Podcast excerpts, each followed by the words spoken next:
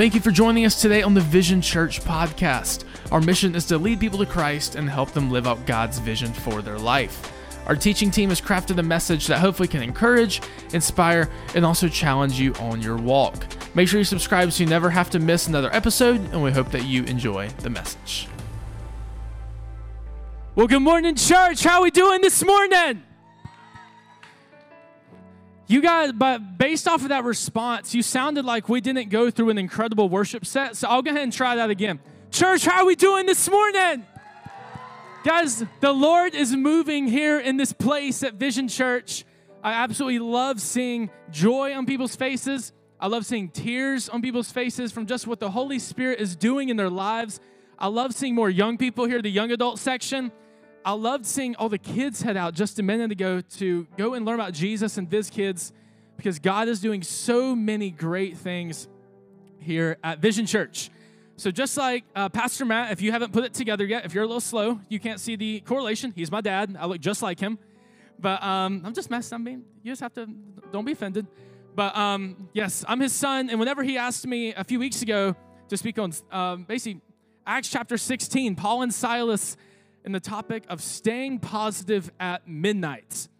I said, okay, this is one of my favorite stories in the Bible, so I'm going to have to do some research on this and some studying.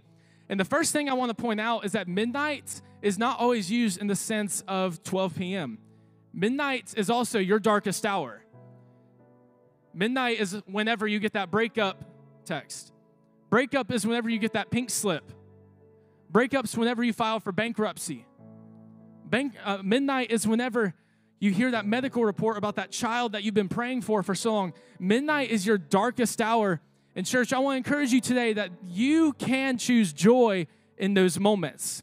You can still praise. It may cost you everything, but you can still praise.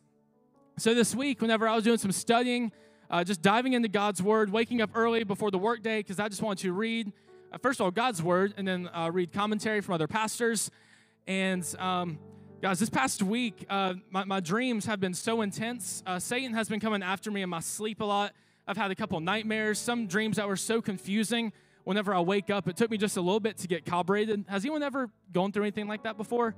Where the enemy just, it feels like he's just right there t- whispering in your ear all night. And I, I just had just some horrific dreams this week. And I was like, okay, well, that means that Satan is trying to hinder something that the Holy Spirit put right here inside of me. And I'm just going to proclaim today that no dreams or no demon from hell is going to stop any words that God wants to be spoken today. So, dear God, today we pray for your fire to fall on this room, God. Lord, I pray that I can just flow in the anointing that you've given me today, Lord, to speak what you've wanted me to share with accuracy, boldness, and power, God, and love from the Holy Spirit. God, I pray that hearts are opened. I pray that pride is set aside and crushed. God said, because humility precedes honor, God. And God, today we want to be humble in the eyes of you, God, so that you can strengthen us. Because if you are for us, who can be against us? God, speak to me today. Lord, if you want me to even close my computer and preach a different message, God, you do that. Whatever you want today, Lord, I move out of the way. You come in this place this morning. And all God's people said, amen. Lewis, you're dismissed. You've been up here a while, man. You're good. Guys, let's just give it up for this band. Woo! I'm already like a little sweaty from, from jumping around this morning. If I take off this like jacket, I'm just gonna let you all know, it's just worship was good this morning. So this week I was like, okay, God, what do you want me to speak on? Obviously Acts chapter sixteen, but how do you want me to break it down? Do you want me to have some cute little acronym that starts with the same letter for each one? Or do you want me to have a couple different points? And I feel like whenever I was just going through it, there was so many golden nuggets in scripture. I'm gonna be honest, like we have a lot to cover today. So I'm gonna go ahead and dive into it. Um, I just broke it into a couple different verses at a time, and then we're going to break it down. And then I have ten points that will help you praise at midnight. Are you ready? I'd recommend you get something to write with. If not, you'll have to go back and rewatch the message, and it may not be short today, which means we'll take a lot of time this week. So number one, uh, we're going to start right here. Acts chapter sixteen, verses sixteen through eighteen. Paul and Silas are on their secondary missionary journey in Philippi, and we're about to see what happens. Once when we were going to the place of prayer, we were met by a female slave who had a spirit by which she predicted the future. She earned a great deal of money for her owners by fortune-telling, a k a witchcraft. She followed Paul and the rest of us, shouting, These men are servants of the Most High God who are telling you the way to be saved. She kept this up for many days. Finally, Paul became so annoyed that he turned around and said to the spirit, in the name of Jesus Christ, I command you to come out of her. At that spirit, at that moment, the spirit left her. I don't want us to just drive by this, but I want to actually go ahead and share three facts about demons. You may think, well, why in the world are we going to study part of the enemy? Well, if you're in any type of professional sports, you want to know who your opponent is. You want to know who you're coming up against. You'd be an idiot to just show up and say, I'm on, I'm on, I don't know if I'm playing the middle school basketball team or if I'm playing the pro team. Like, you want to know who you're coming up against. And I want to share three facts about demons. This one's controversial. If you disagree, you're wrong. They have limited power, but they do have power. If someone sells, if someone just comes up and says, demons are powerless, you're just a child of God, they can't do nothing, you are being deceived. Okay, well, what makes you say that? Well, Ephesians six twelve, it says our struggle is not against flesh and blood, but against spiritual forces or powers and principalities, which means that we have an ongoing battle against demons, powers, and principalities here on earth. The good news is that it does not stop there. You notice I said they have limited power, because if you have the Holy Spirit inside of you, then you can crush a demon like it's an ant on your driveway. They have limited power, but you need to be aware that they can have power, and if you don't at least acknowledge that, you are being deceived. Number two is that they can share partial truth. In verse seventeen, the girl stated truth who was demon-possessed whenever she said, hey, these men are servants of the Most High God who are telling you the way to be saved. That is a that is one hundred percent true. And I had to do some reading and research. I was like, why would a demon say something true?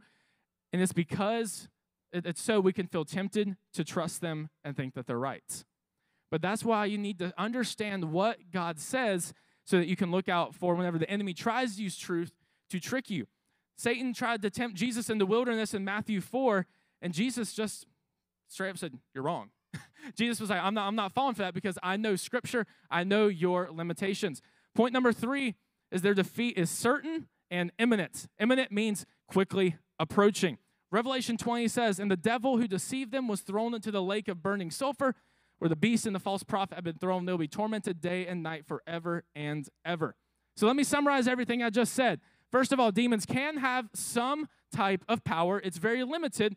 They can share partial truth, but that very limited power that they do have is held hostage by us Christians because we have the Holy Spirit inside of us and we have a greater power, and their defeat is definitely coming soon. So we're moving on, and in that verse, we see the slave girl's owners were not happy about what Paul did. Paul prayed, and that demon left the girl, and the slave girl's owners were really upset. And I had to think, why would they be upset? I mean, this is a good thing. That girl is freed, but it ruined their business. Their business is now gone. The fortune-telling, the tricks, or party tricks, all that stuff is now gone because that woman was set free. And I just want to drop a nugget of wisdom here. Be careful who you're working for in the marketplace. Would they turn you over in a heartbeat if, it, if, if they were to lose any type of profits? Be careful who you're working for. Make sure they have the best intentions for you, because the slave girl's owners, they did not have the best intentions, and they were not happy about her being free. So once this happened, they dragged Paul and Silas into the marketplace and tried to accuse them of throwing our city into an uproar. Can we just take a moment and say, that is so dramatic? Throwing our city into an uproar? That's like saying that I love Jesus, calling that hate speech. I'm offended. You think I'm supposed to care?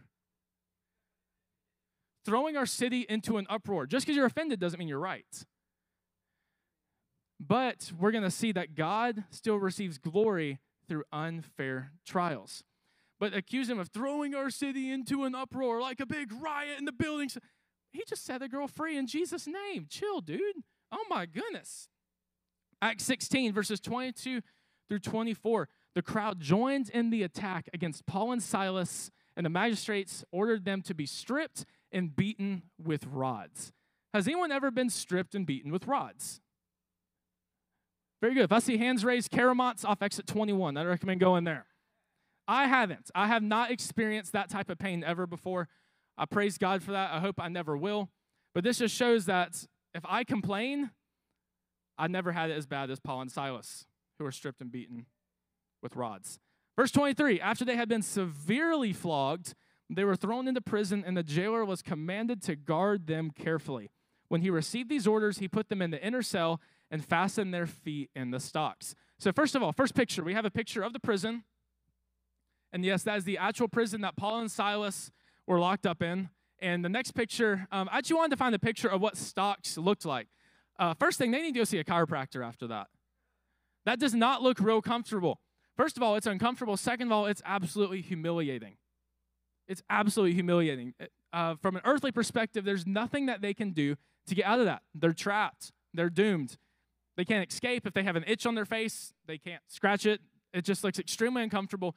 And I just want us to look at that for a second and think, how in the world did they choose joy in that moment? Again, just keep that up for a minute. So whenever we complain about our job and we have that one coworker who always nags us, that's not as bad as that. If they could choose joy in that moment, we can choose joy in our moments. I know those kids are bouncing off the walls, going crazy. I went to my first one-year-old birthday party yesterday. It's not our kid. Don't worry, you didn't miss anything. It, it was one of Hannah's. It was the kid she, she nannies for. The kids were incredible, but something I learned about kids is they don't sit still. A lot of parents seem to like really nod their head. That's like the most amen I got the whole day. They don't seem to sit still. And even if your kids are bouncing around, going all crazy, if they get in detention, they get suspended, no matter what happens, you think, how can I praise? If they could praise in stocks, you can praise in your situation. I'm not saying it's easy, but God will give you the grace to praise through it. Now we're going to go ahead and jump into points one through ten. Those first three points were just freebies. I don't charge for those. Now we're going to, we're going to start over. Point number one, the presence of pain doesn't mean the absence of the anointing. I'm going to say that again. It was good. The presence of pain doesn't mean the absence of the anointing. Sometimes I believe it's actually an inverse correlation. Sometimes the greater the anointing, the greater pain and the greater uh, hurdles that you'll have to face in the Christian walk. Why? Because if you're not doing anything powerful for the kingdom of God and you're one foot in, one foot out, lukewarm water, Satan's like, well, I'm not going to waste any time trying to take him out because he ain't doing nothing. I'm going to go after the ones who are, act- who are actively pursuing God, winning souls for the kingdom of God. So that shows that just because you're going through a trial doesn't mean that God is not with you. But when you're going through trials, it can be an indicator that you're exactly where the Lord wants you to be. John fifteen eighteen says, if the world hates you, remember that it hated me first. That's Jesus speaking. Why is everyone so mean? I just want to share the gospel. You think people are nice to Jesus for sharing the gospel about his ministry? The world hated Jesus first. And if Jesus was treated that way, why can us as believers expect to be treated any differently? Number two, mature Christians will rearrange their priorities. This is a lifelong continuum, I think, of us having to become more like Christ because we have to put aside our own desires. Uh, and you guys could be anywhere this morning. You could be sleeping in. You could be watching church online. You could be watching football, or half of you guys would still be sleeping right now. You could be going anywhere that you want to be, but you said, this morning, I'm going to be here at Vision Church. Those of you online are saying, this morning, I'm going to put aside time to learn about God here at Vision Church. So right, I at least want to give you guys a pat on the back. You guys have rearranged your priorities enough to be here to learn about Jesus, but what about in our everyday lives? How are we shifting around our desires to put Christ on, to die to self, and to live as Christ so that we can be an evangelist wherever we go, even if you're not constantly preaching and using Scripture? I'll give you an example. It's Friday, four p.m. at the workplace, one hour till freedom. If you hate your job, that's what people say. One hour till freedom. I'm just messing with you guys. Calm down, calm down. You're really defensive. Calm down. If you have you have one hour left and you say, oh, my goodness, I just need to finish my job, clock out. I don't like this place. Uh, and God tells you, actually, I want you to stay fifteen minutes after today and go talk to the receptionist and see how you can pray for them. Wait, so you mean you want me to, like, wait to clock out? No, clock out. Yeah, I, I see, I see. I know you, some of you are thinking, man, if I'm working for twenty dollars an hour, then that's like five dollars an hour plus before the I R S and the N C D O R takes some of the cut. Oh, it doesn't matter. Rearrange your priorities and see what the Holy Spirit directs you to do. I don't get it perfect all the time. I bet you guys don't get it perfect, but as we're constantly being renewed in Christ, we can learn to rearrange our priorities. Now, why is this important? Because Paul didn't care about death. Following Jesus was never meant to be safe. Paul didn't go out saying, okay, I'm going to try to be as safe as possible today, and that's just my number one priority. Paul cared more about proclaiming Christ than his freedom. Philippians one twenty-one says, for to me, to live is Christ, and to die is gain. That's what he said that, and he believes it. So whenever we walk out of here, whether you're in a prison right now, mentally, or you're watching online, you're physically in a prison, or whether you're at midnight, and you say, Lord, I don't even know what to do. Ask the Holy Spirit, what priorities do you want me to rearrange in my life so that you can get the most glory? Your circumstances are not always linked to God's approval or disapproval. I don't want you to think just because you're in a tough spot right now, just because you're going through a stage of depression, it does not mean that God is not happy with you. It doesn't mean God's not proud of you. Your circumstances are not linked to God's approval on your life. Sometimes, just as people, we just go through hard things. Sometimes Christians will say, woohoo, I just accepted Christ. Everything's going to be easy from here on out. And then you have to get a tire replaced, and then they recommend you get two, and then you have to get an alignment on all four, and then it costs like two million dollars by the time you leave the shop. And you just accepted Christ forty-eight hours ago. Things do not always get easier as you accept Christ, but we get to rearrange our priorities so the Lord will receive the most glory. Acts sixteen, verses twenty-five through twenty-six. I like this part. About midnight, Paul and Silas were praying and singing hymns to God. Then sings my soul. Oh, that was good. And the other prisoners were listening to them. Suddenly there was a violent earthquake, and the foundations of the prison were shaken. At once all the prison doors flew off, and everyone's chains came. Some of y'all are confused. Chains came. And that can happen to you today. I want you to turn to your neighbor and tell them the title of my message, Praising from Your Prison. Turn to the other one you ignored, Praising from Your Prison. Wherever you are today, whether you're in a prison cell, whether a physical cell, mental cell, you're at midnight, you can praise from your situation. You don't have to wait to get onto a mountaintop to say, Lord, I exalt you. Lord, I love you. You could be in stocks. You could be disabled. You could be handicapped. You could be bankrupt. You could be divorced. You could be whatever, and still lift up a shout of praise to God. You can praise from your prison. When that earthquake happens in your life and all those things start to come down, God has victory in store for you. Hallelujah. We love your name, Jesus. Nothing happens until they lifted their voice. Put that scripture back up there, please. I know I'm jumping around a lot. I'll point this out. Uh, I'm sorry. I, I had so much scripture. It's on two different slides. Can you go back one? Can you go back one? They started singing hymns to God. I, I want to point out, it did not say the foundations came down and then they started worshiping. Why? Because that doesn't take faith. It doesn't take faith to praise God when you get a direct deposit of a bonus or a commission you weren't expecting. That's great, but it doesn't take faith. They started praising, next slide, and then there was an earthquake and the foundation started to come. Nothing happens until they lifted their voice. Point number three, this is going to offend about twenty-two percent of you guys. You will never flow in the anointing with a victim mentality. You will never flow in the anointing with the victim mentality. You guys lock the doors. They can't leave. Why? Because you have competition for your praise. Are you going to lift it up to God, or are you going to keep it inside and say, well, God, why's everyone against me today? I'm not sure why I'm doing all this. That's the sign of an immature believer. I don't mean that to hurt your feelings. I say that lovingly, but a mature believer will say, Lord, I may not know why everything's coming, but I know that Christ is in me. I am enough. You will never flow in the anointing with a victim mentality. What does a victim, what does a victim mentality mean? The little man can never get ahead. I'm not sure what happens to me. I'm just the middle child. Eeyore's my spirit animal. I can never start that business. I'm, a, I'm just a foreigner. All the white people got that figured out. I've heard that in the marketplace before. The Lord can do anything through anyone. The Lord is no respecter of person, And if he wants to work a miracle in your life, I don't care about your age, your race, your color, your background, your net worth, how many times you filed bankruptcy or how many zeros you have at the end of your bank account. Guys, one time I was sharing the gospel with a gentleman in the gym. I got he was so mad. It wasn't because what I was saying. It's because uh, I, was, I was irritating demons inside him. He got so mad. He, he, he pulled out his phone. He opened up his bank account to show me how much money he had in it. He got so mad at me. I looked at him like he had a nickel on his forehead. I'm serious. I looked at him because I know that that money is worth nothing if you don't know Christ. And whenever you have that type of mentality of, well, I'm just not sure why this is happening to me.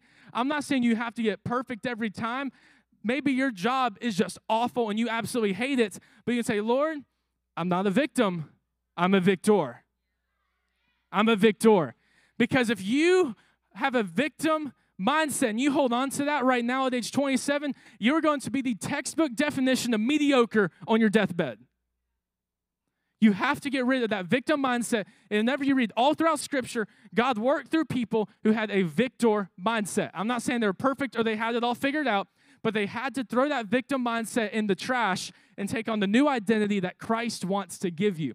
Right now, I feel the Holy Spirit wants me to speak something to any foreigners in the room. Do you mind me, uh, do you mind me, if you're comfortable, do you mind raising your hands if, you, if you're a foreigner in this room who either immigrated to the country or maybe years ago? Okay, I want to speak something to you right now. The Lord wants to do something in you and through you. Maybe it's start a business. Maybe it's to start a ministry. But God has great things in store for you. I cannot stand whenever churches are only talking to one certain race, whether it's only white or only black or only this. But the kingdom of God is about all races and all cultures coming together. And the Lord wants to do something through you, through you, through you, through you. We may not speak the same language, but God wants to do something in your life. God has a plan for you, no matter where you come from. Because we all know if you're in the kingdom of God, it doesn't matter where you came from. It matters where we're going to. And we're going to be in heaven with the Lord God Almighty forever and ever. So foreigners, God loves you. Of course, Americans, God loves you. God has a plan for your life. I'm sweating right now. Whew. I want to point out something right here. Their praise did not just set Paul and Silas free, but it said that everyone's chains came loose. So I want to encourage you, if you don't even have enough strength or enough faith to even raise your hand right now, the faith and praise of others can be enough to help you. Why is this important? Because it's inversed. Maybe you're saying, well, God, everything's right in my life. I have a good job. I don't have a victim mindset. I'm balling right now. Okay, well, your praise can help someone else's chains come loose. That's what the kingdom of God is about. It's bearing each other's burdens. Today's a day when I can encourage you, and there may be a day whenever I need you to encourage me, and we can put our arms around each other. I texted my, my friend Steven. Steven, raise your hand, raise your hand. I texted him this week because those dreams were irritating me, and he prayed for me by name, and he checked in on me the next morning. And a few weeks before that, we had a phone call, and I was able to encourage him. Our praise broke each other's chains. Another example of this is in Luke chapter five. There was a paralyzed man who needed to be with Jesus. Jesus was preaching inside the house, and they almost ran, and they just ran out of seats. Hmm, sort of like here today. They ran out of seats, and this man had to get inside to see Jesus. Well, his friends didn't say, well, why don't you pull it up on the live stream or see if they have a third service, and good luck, man, figure it out. What they did, they ran up, and they cut a hole in the roof, and they got that man healed. And as Luke five twenty says, when Jesus saw their faith, he said, friends, your sins are forgiven. It didn't say when Jesus saw his faith of just the man who needed, who needed healing, their faith of their friends. And then the owner of the home was able to file a claim for the homeowner's insurance to fix the hole in the roof. At that point, adulting is so much fun. Last part before we go into number four, you have to get negative people out of your corner. They're not a whole lot of fun. Acts sixteen, twenty-seven through thirty. The jailer woke up, and when he saw the prison doors open, he drew his sword and was about to kill himself because he thought the prisoners had escaped.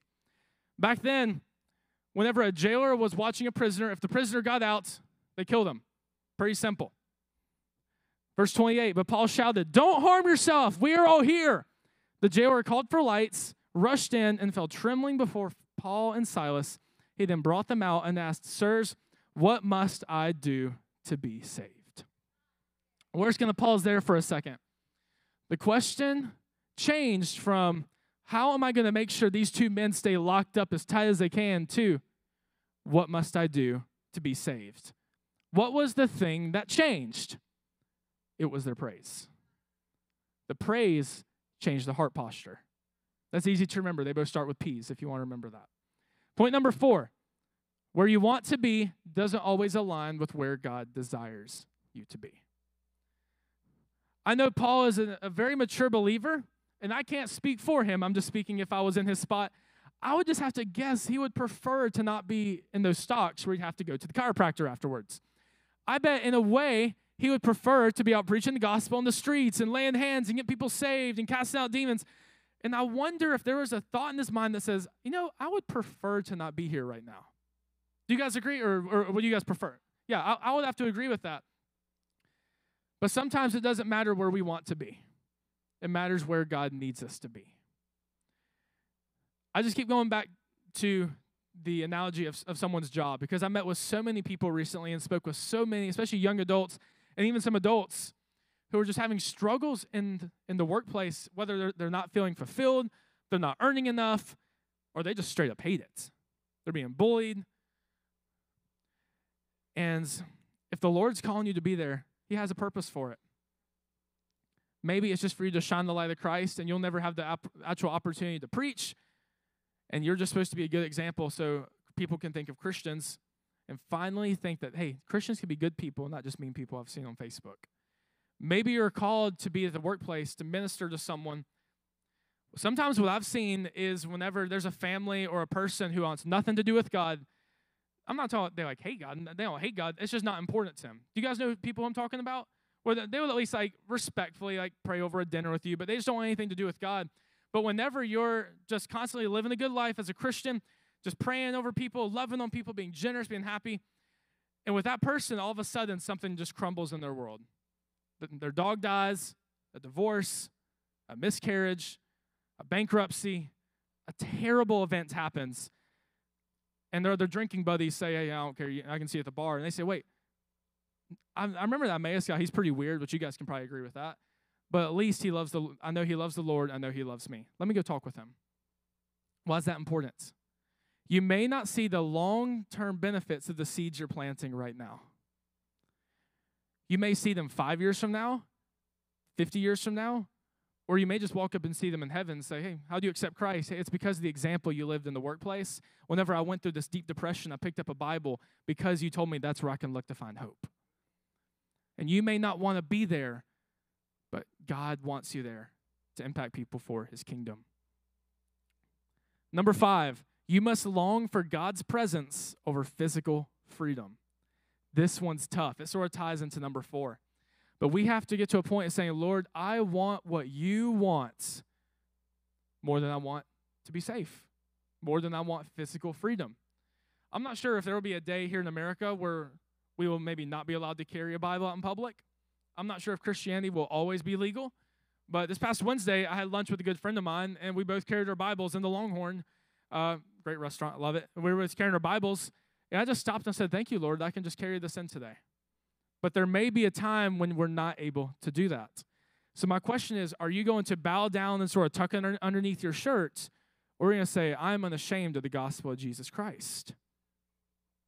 Point number six, your praise can change lives for eternity. And oftentimes, whenever we think of praise, we just think of it as, yeah, oh, no, ain't that something? Just jamming out. I see Trey back here jumping or, or just, just having fun on drums. And I'm like, yeah, that, that's praise to some degree. But praise is also a heart posture. Praise sometimes costs you something. Whenever you don't feel like praising, you say, Lord, I'm going to praise you anyway. That's when praise really matters. And that can change lives for eternity. What do you mean? Just because no prisoners escaped that night doesn't mean that nobody was set free. I'll say that again. Just because no prisoners escaped doesn't mean that nobody was set free. Because that night, there was one person who was truly set free, and that was the jailer. When he was about to kill himself, he turned and said, what must I do to be saved? And all that happens, that heart posture switch from lock them up to what must I do what because, was because of their, their praise at midnight in the prison. Let's continue. Verses twenty, uh, verses thirty-one through thirty-four. They're responding to him asking, what must I do to be saved? They replied, believe in the Lord Jesus and you will be saved, you and your household. Then they spoke the word of the Lord to him and to all the others in his house. At that hour of the night, the jailer took them and washed their wounds. Then immediately, not once he got off work, not next week, not he had a football game, immediately he and all his household were baptized.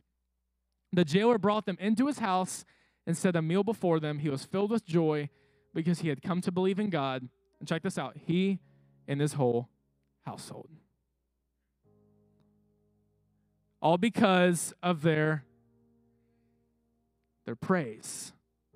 It impacted the eternity of the jailer, his household, and anyone who has heard this message since it happened about two thousand years ago.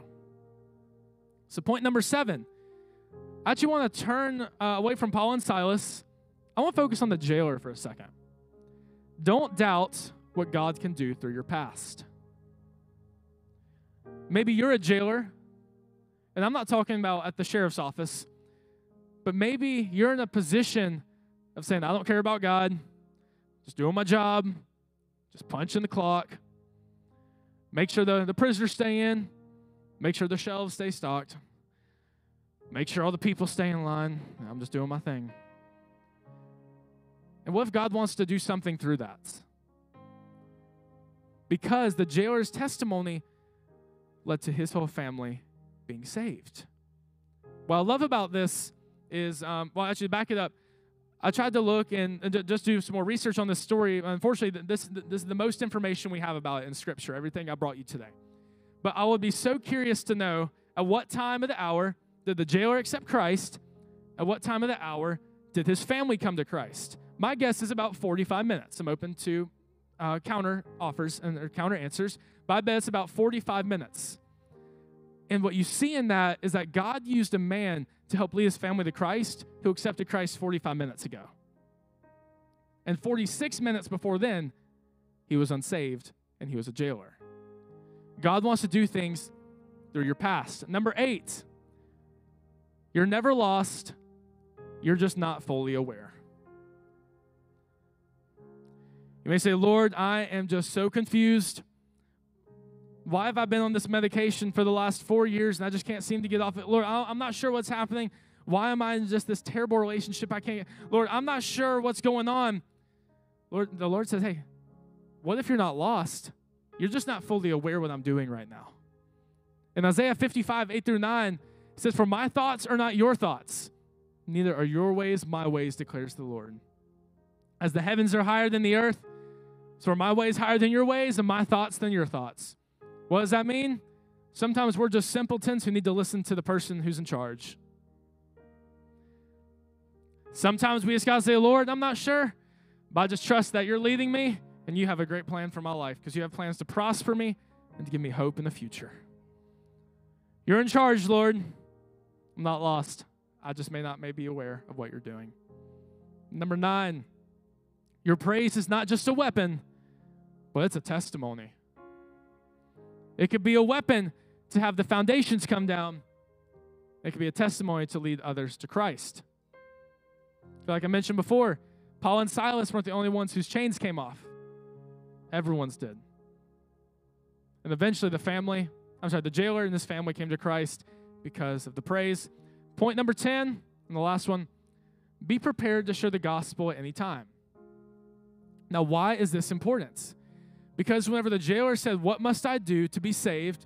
Paul didn't say, hey, I'll tell you what, you need to come to Vision Church this weekend. You need to find a host team member. They're going to direct you to a care team member, and they're going to lead you into how to accept Christ. Paul shared the gospel with him right then in that moment. Because I believe eternity was at hand in that split second. What must I do to be saved? Oh, I don't know. Here's Pastor Matt's contact. I'll just airdrop it to you. You can text him later. Or are you ready to share what God wants to do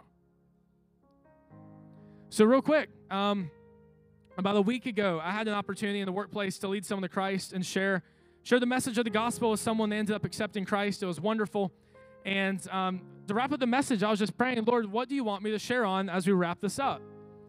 And I'm just curious if there's anyone in here today who's asking, what must I do to be saved? Someone may have just brought you in today, or you may have been tricked thinking, hey, I thought this was just free, free turkey. I didn't know that there was church involved, and someone didn't tell you the church part. No matter why you're here today, you may be asking, what must I do to be saved? Well, I'm going to tell you.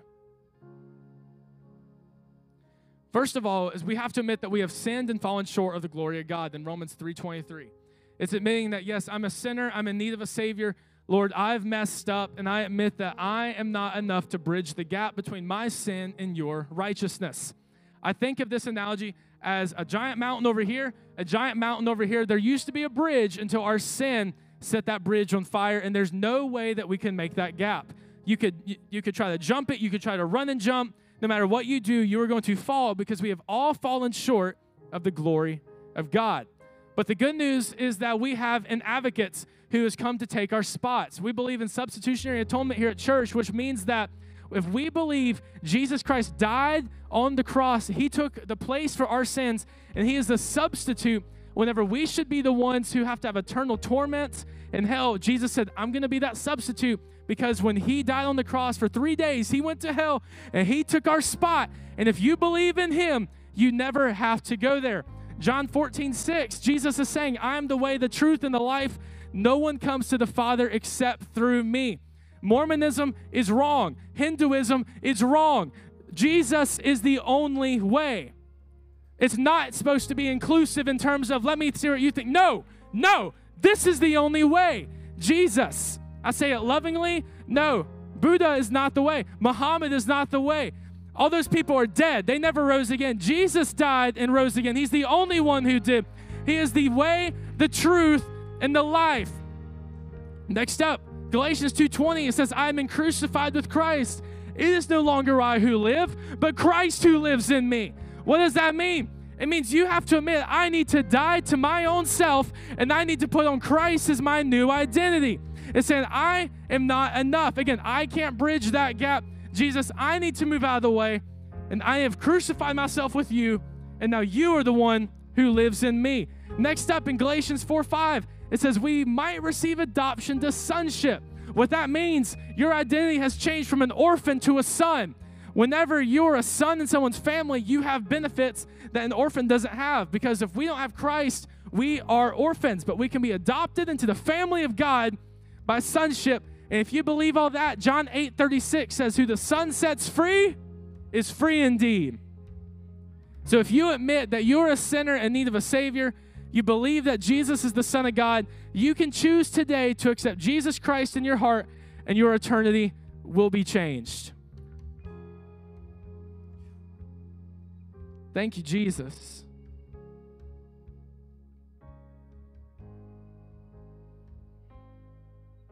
So I'm going to do now, I just want to ask, you don't have to raise your hand right now, but I just want to ask if there's anyone in this room who maybe doesn't know Jesus as their Lord and Savior, if you want to give your life to him today. The way this conversation came up last week whenever I led someone to Christ is I asked them, do you know where you're going one day whenever you die? And they thought about it for a second, and they said, I'm not really sure, but I think I've done some good things. But see, our good deeds are like filthy rags. It's not enough to bridge that gap. And that's what opened the conversation to sharing about the message of Jesus. So first of all, I just want to ask you, and you don't have to respond out loud, but do you know where you're going when you die? And if no, then you have an opportunity to make a decision for Christ today. And I'm going to lead you in a prayer, and, and out of respect for someone who may be praying it for the first time, I want you to repeat after me. But we're going to pray as a church family in a minute. And if you made a decision for Christ and said, I'm going to die to myself, and I'm going to be reborn into the family of God, be a son and a child of God, then I'm going to ask you to do something bold. After this prayer, I'm going to say amen. I don't want you to raise your hand. I want you to stand up. And yes, that's intimidating, but if you can't stand up in here, you probably won't stand up out there. So I'm going to pray, and if you made a decision for Christ for the first time today at the end, I'm going to count one, two, and on three, I'm going to ask you to stand up. Our host team members, we have a Bible for you, a gift for you. We'll be able to pray with you, and you are going to be in the family of God, just like that jailer who asked, what must I do to be saved? Him and this whole household were saved that day. So right now, I just want you to, to just pray and ask the Lord, Holy Spirit, what are you speaking to me today? We're just, we're just going to sit for a moment because I want God to really speak to us. So Lord, what are you speaking to me today?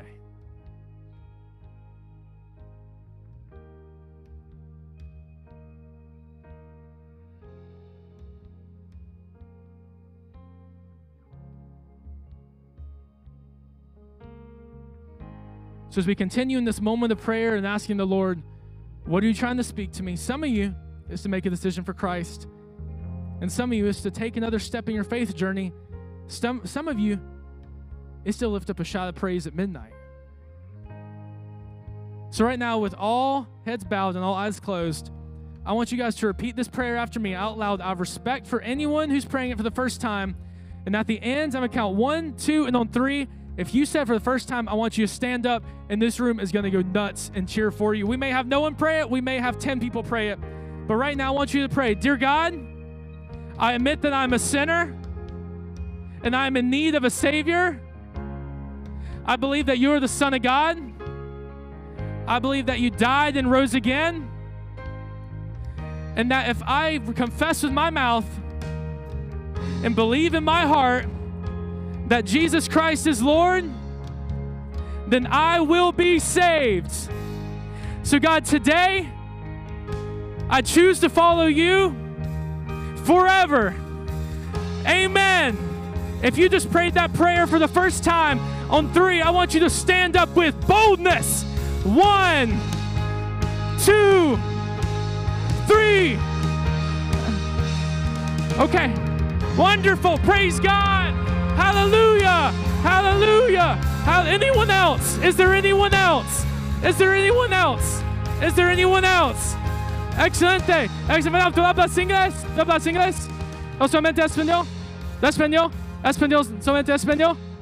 Okay, Alondra? Alondra está aquí en este... Alondra está con los niños. ¿Alguien aquí que puede hablar español? Selena, Nelson? Nelson? Excelente. Brother, pause for a second. This man just, no, stand up, just stand up. This man, I believe, really took a faith step to start pursuing Christ strongly about two years ago. And right now, you're the only one in this room who can speak and help her leader in, the, in her relationship with Christ. Good luck. God will give you strength in this moment, brother. I want you to go with that woman and pray with her. Talk with her. See what the Lord's done in her life. Report back to us after the service. Go ahead, go ahead. You're good, you're good. Is there anyone else in this room who made a decision for Christ today? Excellent, excellent, excellent. Well, church, in this moment, we are going to come into a time of, of time of worship. So whether you're in midnight, you're on the mountaintop, or you're in the valley, we're going to worship. So, church, I invite you to go and stand to your feet. This song's called Sea of Victory, and God's just going to break some chains in this place today. And all God's people said, amen. Thank you for joining us today on the Vision Church Podcast. We hope that you were able to experience God in a real and powerful way today. If you just made the decision to accept Jesus, then congratulations. We would love to celebrate with you. Visit viz.church slash salvation, and we would love to meet you along with mailing you a free gift. We would also love to have you join us for church in person or on the Vision Network this Sunday at ten a.m. Eastern Standard Time. Head on over to viz.church slash RSVP to let us know you're coming. As always, we are here for you, and we love to pray for you in any way that we can. Send us a D M on Instagram at viz.church, and a team member will be in touch shortly. Thanks again for joining us, and God bless.